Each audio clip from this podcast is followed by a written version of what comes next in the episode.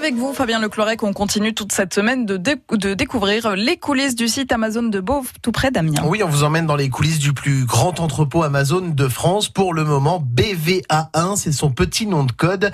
Amazon, l'un des plus grands sites marchands du monde qui s'est installé donc dans notre région depuis bientôt deux ans. Et aujourd'hui, on emballe les colis avec Elsa Châtelain, agent d'exploitation logistique. Bonjour Elsa. Bonjour. On va parler euh, du pack ici. C'est quoi le pack? Alors le pack, c'est l'emballage des articles dans les cartons avant que ça arrive chez le client. Alors comment ça marche?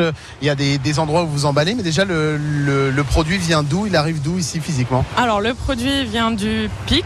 Donc euh, le PIC, c'est euh, toutes les personnes qui ont des KCS 5 ⁇ donc ils vont chercher les articles dans les racks avec des scanners qui leur disent quoi aller chercher et où.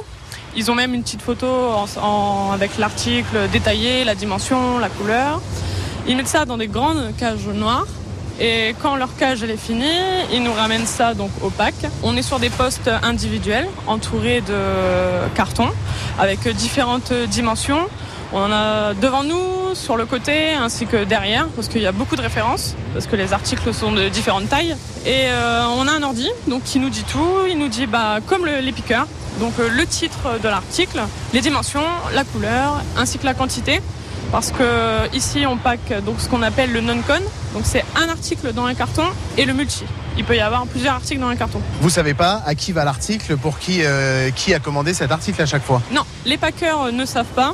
Après que l'article est emballé, ils montent ce qu'on appelle sur un convoyeur, donc le slam.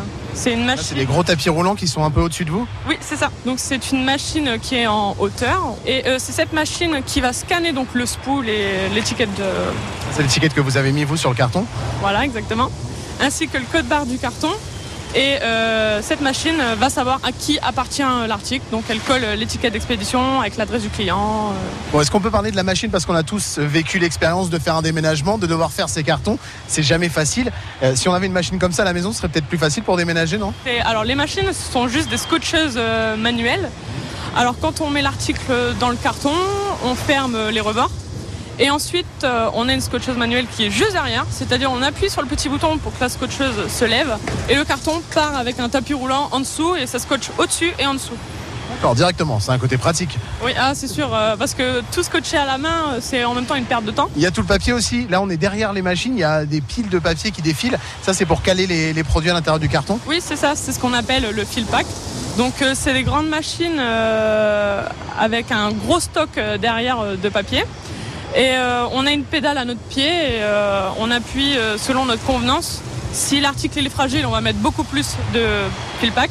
Et si l'article, par exemple, est volumineux ou on voit, par exemple, que c'est un parapluie dans un énorme carton, on peut ne pas mettre beaucoup de fil pack, mais il faut toujours en mettre aussi au-dessus pour si jamais le client ouvre avec un cutter ou un couteau, pas abîmer l'article.